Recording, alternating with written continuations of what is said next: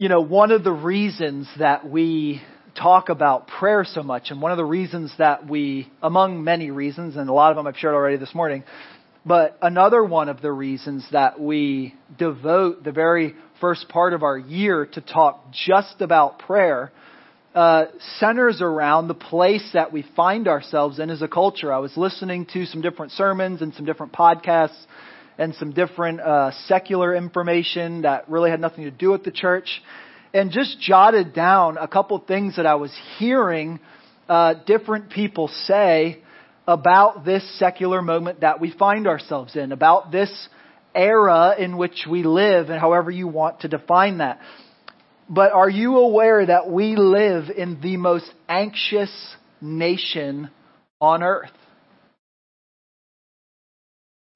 One of the most affluent, and yet one of the most anxious, the most anxious. Think, think about some of these things that, that I just was hearing and just mind blowing. One in five people struggle with a mental health issue due to anxiety. One out of every five people. Chances are, at some point in your life, you have struggled with some kind of mental health issue, whether it's severe or not, uh, in relation to anxiety. Medication to treat anxiety have doubled in sales over the last three years. Completely doubled. Listen to this 25% of children between 13 and 18 have anxiety related disorders. The average child today this might be the most mind blowing to me. The average child today exhibits the same level of anxiety as a psychiatric patient in the 1950s. So, we live in an anxious moment. And so it is important for those of us in the body of Christ, those of us that call Jesus Lord, right? If He's Lord and He's given us avenues in which to seek His face and be in His presence, and if He is in fact the Prince of Peace, then we have to be about it. Right? Like, there is no shortcut to the throne room of grace, as Hebrews tells us, for mercy and help in our time of need, when in fact it is so simple. It's so simple and yet so profound. Right? What, what we began talking about last week was that the average Old Testament Christian would be flabbergasted by our access within the altar of God into the throne room of grace, into God's presence absolutely flabbergasted, jealous, and frankly shocked at our anxiety when we have access like that. Now, I'm, I'm not downplaying legitimate diagnosis of anxiety. Those are real. I've dealt with them, and there, there are a lot of things that we need for that and there are professionals, and that's not what I'm talking about. I'm talking about the day to day anxieties of life that Scripture talks about that we are repeatedly told to bring back into the presence of God and before His people, right? Over and over and over again. We're told those things like carry each other's burdens and in this way fulfill the law of Christ. We're told that if you're sick, to come to the church and have the elders pray over you. We're going to do that with Kara at the end of this sermon. So, like, those things are available, right? But how often we pull those things back into our control. And so today, what, what I want to do is just have a really practical conversation with you and with me surrounding life. Our life because life has sped up and it's not going anywhere. Right? And everybody's not just going to ditch their technology tomorrow and act like it never happened. Like we're here. And it's, we're going to stay here. But life has sped up and it's to the point where we're trying to cram multiple lifetimes into one. Right? I'm going to use my 20s to do these things. I'm going to use my 30s to do that. I'm going to use my 40s to do that. And then didn't you know 60 is the new 50? Right? Like we just like, see ours amening. but, but we, we create these things because we just more, more, faster. And not all of that's bad. There's plenty that is good. And I am using technology as we speak.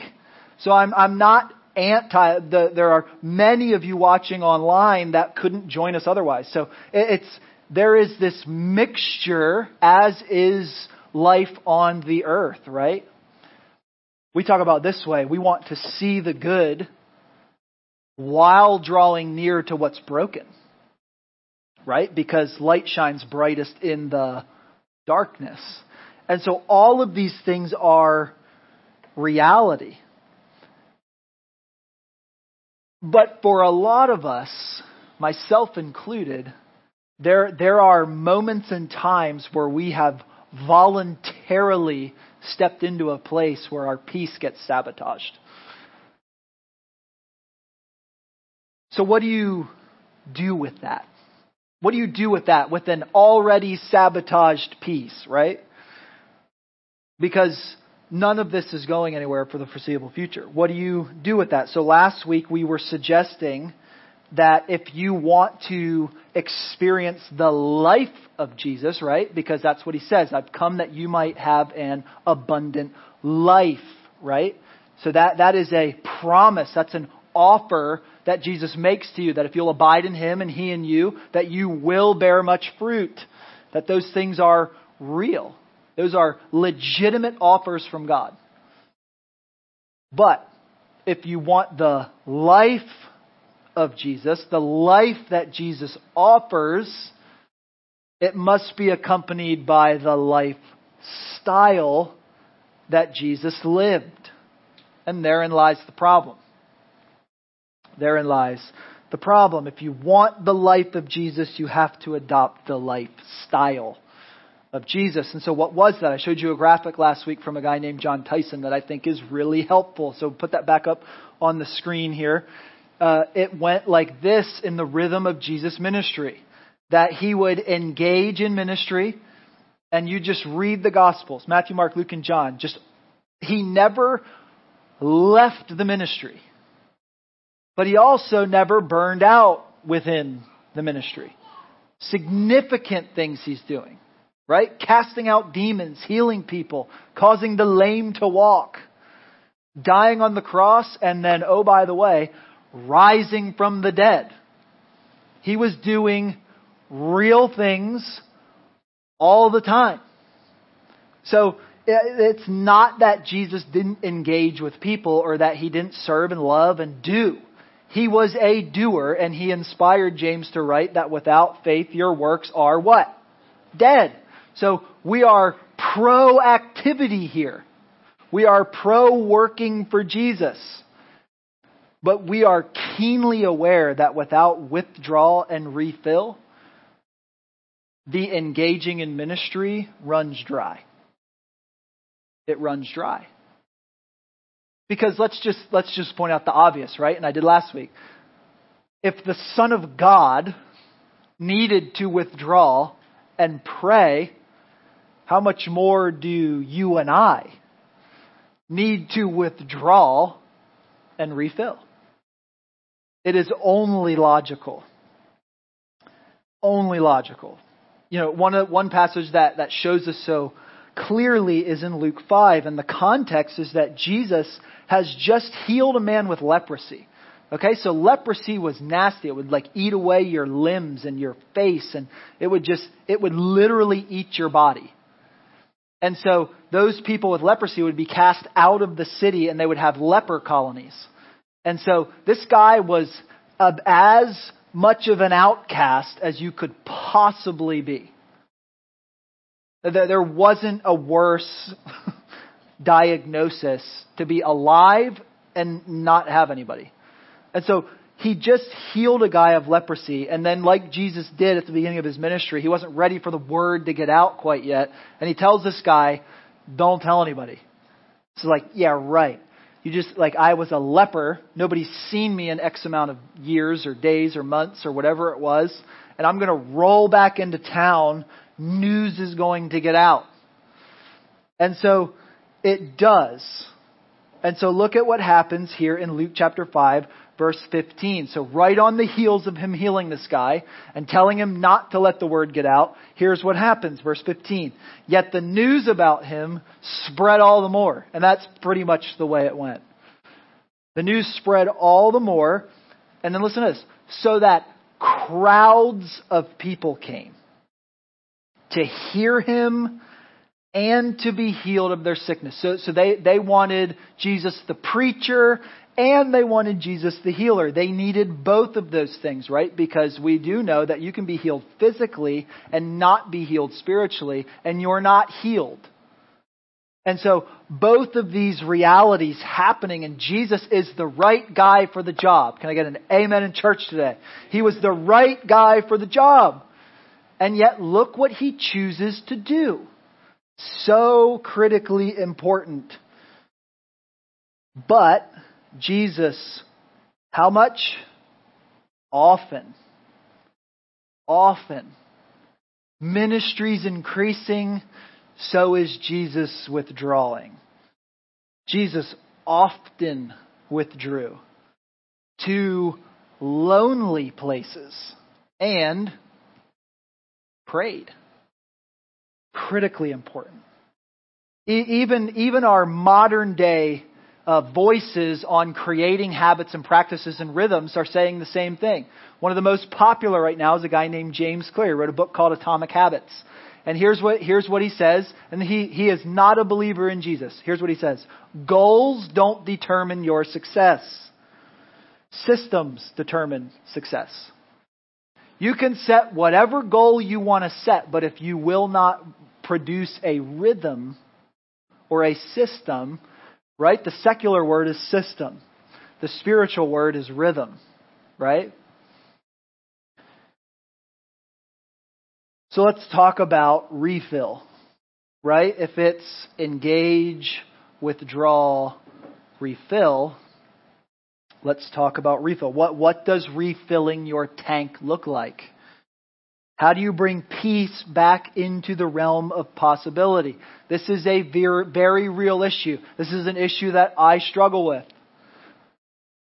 To, to line up my life with these things that I clearly see and believe that Jesus is teaching. Because Luke 5, 15 and 16 is not just a description, it's an invitation for you to build your life in the way that Jesus did because one of the one of the things that as we talk about rest and rhythm and, and all those things that we talk about and slowing down and doing all these things is like yeah but like there's still things I have to do right? Like you know like I I can want to be in solitude but my three kids God bless them they don't believe in solitude. So you fill that in for you, whether it's work or your phone or whatever the case may be. It's going to be different for all of us.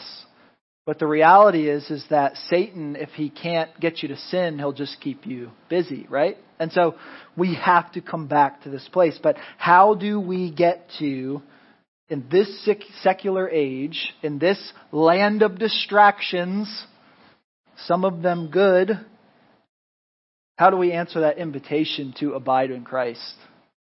How do we get there?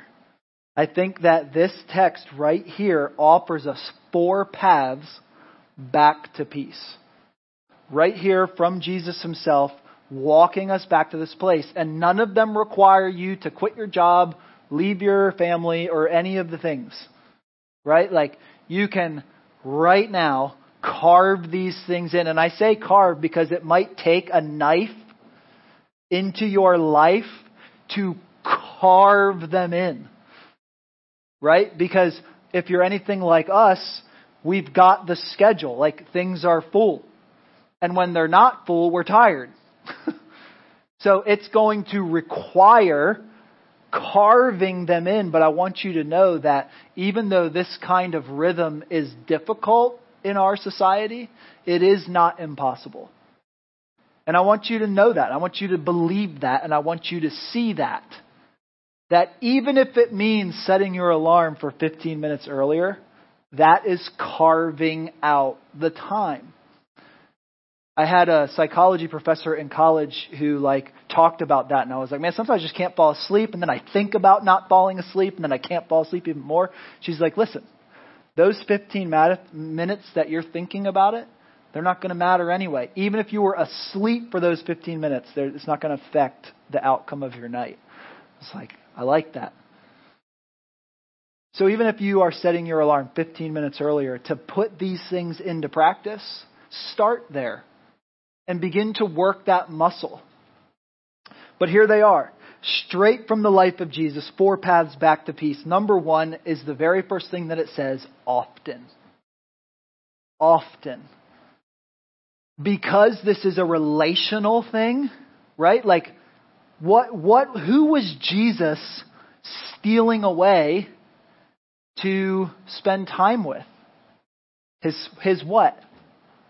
His father right? God the Father, right? We have God the Father, God the Son, and God the Holy Spirit. So the Son is stealing away to spend time with his Father. That's significant because when you have a good relationship with your Father, you want to return to that place often. And I recognize that not everybody in this room had a good Father.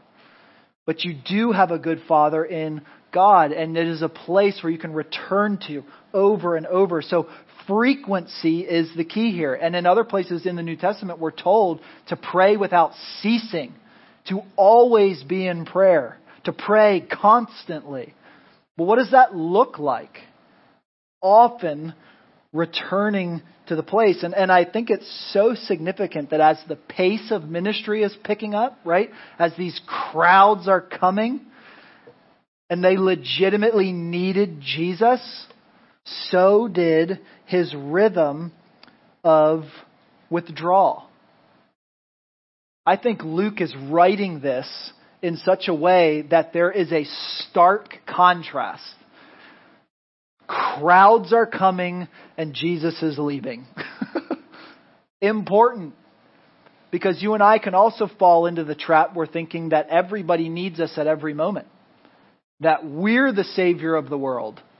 Even if it's just that little world at work or that little world at home or that little world with your friends or whatever the case may be, at the end of the day, there is a Savior and you are not it. Super important, and, and you might be smiling at that, but in reality, if you would watch your life and how many things you're holding on to because you can do it better, it's telling. It's telling. And so he doesn't stop doing ministry. In fact, right after this, he goes right back out and starts doing ministry. So he doesn't stop the ministry, right? Like every one of us is gifted to do ministry. We believe that to the core of who we are here. Look at Ephesians 2:10. It's one of my favorites. It'll be on the screen for you. For we are God's handiwork created in Christ Jesus to do good works. You were literally made for work. Good work in Christ, which God prepared in advance for us to do. So this is not an anti work conversation or sermon, but this is a reminder, an invitation to join what God is doing in the renewal of all things and not just what you and I want to do, which is so difficult. But listen, it was often that Jesus made space for prayer. And and not just like when it says pray always, when Paul says pray always, like that can be on the fly, in the car, with your kids, before school, right? Like we say that pray first right? Seek first the kingdom of God, everything else will be added. So like, when like you you driving somebody somewhere, pray for them. You're, somebody says something to you that they need prayer, pray for them right there. Like pray. Like doesn't take long. It's on the fly. But this, Jesus is intentionally pausing a part of his day to pray. And it was frequent. It was who he was. It became the fabric of his ministry. And so often. Number two, the second word there is withdraw. Also important. Withdraw. Jesus chose to remove himself from the situation. Are you, do you, are you aware that that changes your perception of reality? Like even when I parent my kids, like if they're like freaking out about something, if I will physically pick them up, walk them outside, sit them outside, their whole demeanor changes. Now, it didn't solve the problem, but you see a different perspective. And so, what Jesus is modeling here is that you can remove yourself from the distractions. You can remove yourself from the situation and gain a different perspective. Right? Like, on, like, let's see what I wrote down. On, on June 29th, 2007, all of this changed for every single one of us. You know why? You know what happened on June 29th? 2007, the very first one of these guys came out. The iPhone was born. And everything changed, right? And so you may be an anti iPhone, anti Apple person, and you'd be an Android person, and we'll pray for you after the service too. But everything changed because the smartphone was born, right? And now, like, like I can't do my, I can't spend time with Jesus if this thing's anywhere near me, right? Like, bing, it's like, always. Right? And it's like, well, you can turn your notifications off. Yeah, but then it's just like, you, you know. They're piling up. they're piling. They're there. Those bubbles. They're, they're going up. Right? None of them matter. But they're piling up. right? So, so it's turning the notifications off. It's moving away. But maybe for you it's it's your laptop, it's work, or maybe for you it's your kids, or maybe for you it's a relationship, or you know, it's who knows? Maybe you're in college and it's it's the schoolwork and it's the all the things. Wherever you find yourself, often withdrawing from those things is significant. The point, I think, from this passage is that Jesus was intentionally creating a rhythm where he would remove himself to be with God. He was carving out space and he knew that it needed to be physical, right? Because we believe in embodied gospel. Like Jesus didn't just send power, right, so that you and I could be made right with him. He came. He could have probably done it any way he wanted to, but because of his character, he came to us. And so, same here. Withdraw.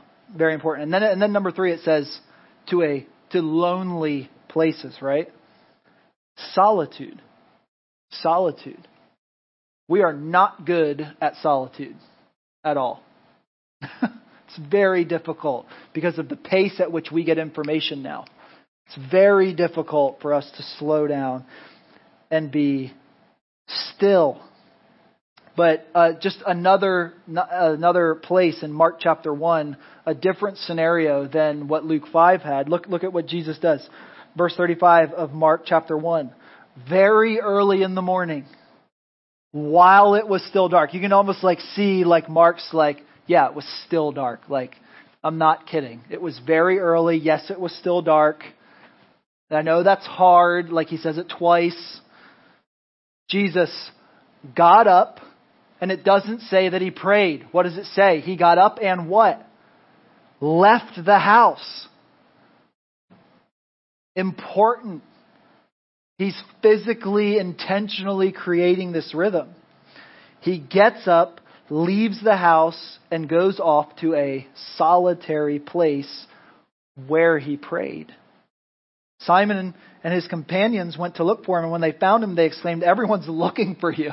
That's why he got up and left the house to pray, right? Because how many of you know when you get up, there's going to be people looking for you. So he's out of there. I love that. And I also love Jesus' response here. I think it's important, right? He's not like, guys, I was praying. What's wrong with you? It's not what he says, right? So he says, everyone look at Jesus replied, let's go somewhere else to the nearby villages so I can preach there also. That's why I've come. So he doesn't negate the need or the people looking for him. He joins them, but he had to have that moment before verse 39, he was traveling throughout Galilee, preaching in their synagogues and driving out demons. Oh, that little tidbit. you know, like, he's like, I'm going to go pray. I'm going to get up early and go pray. Where, where are you? We're looking for you. Okay, I'm coming and driving out demons, right? Like, he was right into it. Super important. So, solitude, lonely place. And then finally, number four, we get down to the reality that he was carving those things out to what? To pray. To pray. It's why it's why we are doing 21 days of prayer at the beginning of our year. Not because we want you to pray for 21 days and then stop. Right? We want you to create the rhythm. We've provided the resource and we're joining together at the same time so that we will develop this rhythm, that we would take out the whittling knife and carve this space into our daily rhythm, right? Because Mark 135 says where he prayed. John, uh, Luke 5 says he withdrew and prayed. So next week we'll talk about prayer itself and how to pray and what to pray and the different kinds of prayer because scripture says pray always and in all kinds of prayer. So we want to talk about that. We want to talk about the activities and resources that you have in Scripture about just prayer. But you can have all of those things. You can have all of those goals. You can have all of those resources and still not pray. Right? Because we live in the land of information. But two more quotes for you. One by John Maxwell, leadership expert. He says, I can predict the long term outcome of your success if you show me your daily habits.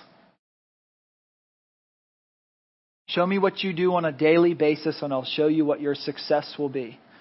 Craig Groeschel, successful people do consistently what other people do occasionally. Okay? And what I want you to know today is that just like Jesus, that is true for you spiritually. It is, it is very much a reality that you could gain the whole world and lose your soul. That you could take those two quotes from John Maxwell and Craig Groeschel and apply them to your life and you could gain the whole world. I, I really live. Some of you are actively doing that and it's a good thing. But a good thing can become a bad thing when it is in replacement of Jesus. And so, so just very practically speaking, the intentional rhythms that you create, and for many of you, if not all of you sitting in this room and watching online, they will make you successful but will they make you successful in the most important area of your life? That is the question I'm setting in front of you today. Jesus was getting the accolades. He was getting the crowds. He was doing amazing things that nobody had ever seen before. And yet, he often withdrew to lonely places to pray. Because you need to be successful in the most important aspect of your life, and that is life with Jesus. Amen? Carve out the time to pray. That's it. You got to carve it out. And if you won't, you'll be successful at the wrong things. But if you will, Jesus says, Abide in me, and I in you, And there's this abundant life full of fruit because he's the Prince of Peace. So I want to I want to take another moment to pray with you. Uh, I'm going to have the band come up. They're going to play. We're going to sing another song here in a second. But while they're coming, I, I think it I think it's a waste of your time if you come here and you listen to me and you sing the songs and you pray the prayers, but don't take inventory of where you're at. Are you spending time with Jesus? Are you spending time in prayer? And if you're not, like what better place to begin that rhythm than with your church family, than together as the body? Because listen, we, we are seeing prayers answered. We're seeing God show up. He's moving in our midst. He's healing people. He's answering. He is here. But you have to, right? What's the scripture say? Behold, I stand at the door and knock. If anyone would open the door, Jesus says, I will come in and dine with you and you with me. The invitation's there.